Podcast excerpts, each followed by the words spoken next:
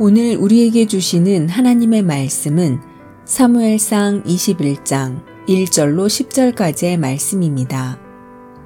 다윗이 노베 가서 제사장 아히멜렉에게 이르니 아히멜렉이 떨며 다윗을 영접하여 그에게 이르되 어찌하여 내가 홀로 있고 함께 하는 자가 아무도 없느냐 하니 다윗이 제사장 아히멜렉에게 이르되 왕이 내게 이를 명령하고 이르시기를 내가 너를 보내는 것과 내게 명령한 일은 아무것도 사람에게 알리지 말라 하시기로 내가 나의 소년들을 이러이러한 곳으로 오라고 말하였나이다. 이제 당신의 수중에 무엇이 있나이까?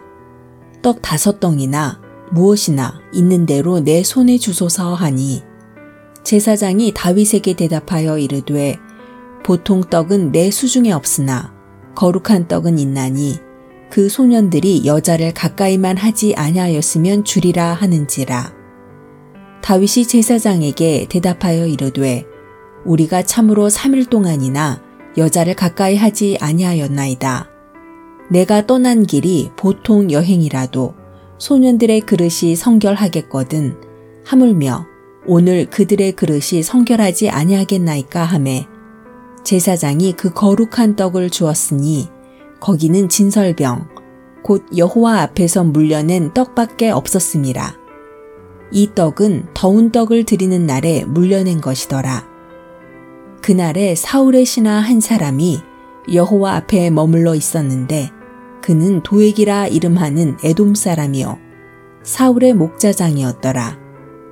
다윗이 아히멜렉에게 이르되 여기 당신의 수중에 창이나 칼이 없나이까 왕의 일이 급함으로 내가 내 칼과 무기를 가지지 못하였나이다 하니 제사장이 이르되 내가 엘라 골짜기에서 죽인 블레셋 사람 골리앗의 칼이 보자기에 쌓여 에봇 뒤에 있으니 내가 그것을 가지려거든 가지라.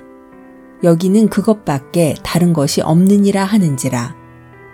다윗이 이르되 그 같은 것이 또 없나니 내게 주소서 하더라. 그날에 다윗이 사울을 두려워하여 일어나 도망하여 가드 왕 아기스에게로 가니. 아멘.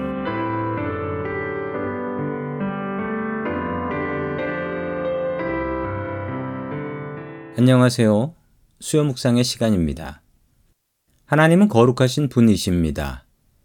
거룩한 하나님께서는 우리들이 거룩하게 살기를 원하십니다. 오늘 하나님의 말씀은 거룩이 무엇인지 우리에게 다시 생각해 보게 합니다. 요나단의 도움으로 도망을 친 다윗은 도움을 받기 위해 노베에 있는 아히멜렉 제사장을 찾아갑니다. 아히멜렉 제사장은 다윗을 보고 두려워합니다. 사울과 동행하지도 않았고 도망자의 행색으로 나타났기 때문입니다.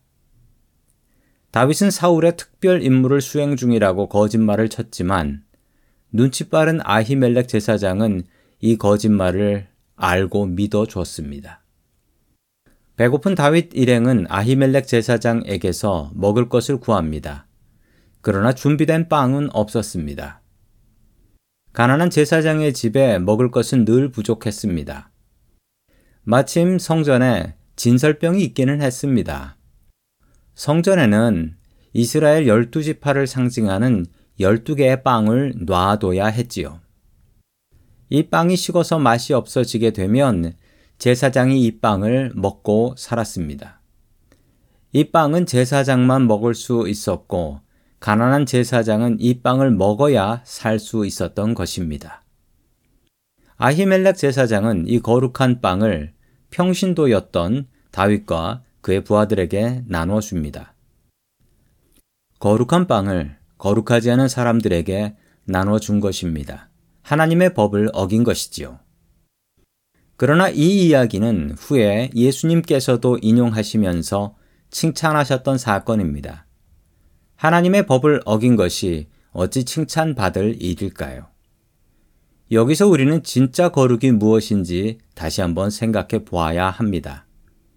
거룩한 빵이고 하나님께서 오직 제사장만 먹을 수 있다 정하셨으니 그대로 순종하는 것이 거룩입니다. 그러나 더 큰 거룩이 있습니다. 지금 이 순간 하나님께서는 무엇을 원하실까요? 배고픈 이웃을 앞에 두고 혼자서 빵 12개를 먹는 것이 거룩일까요?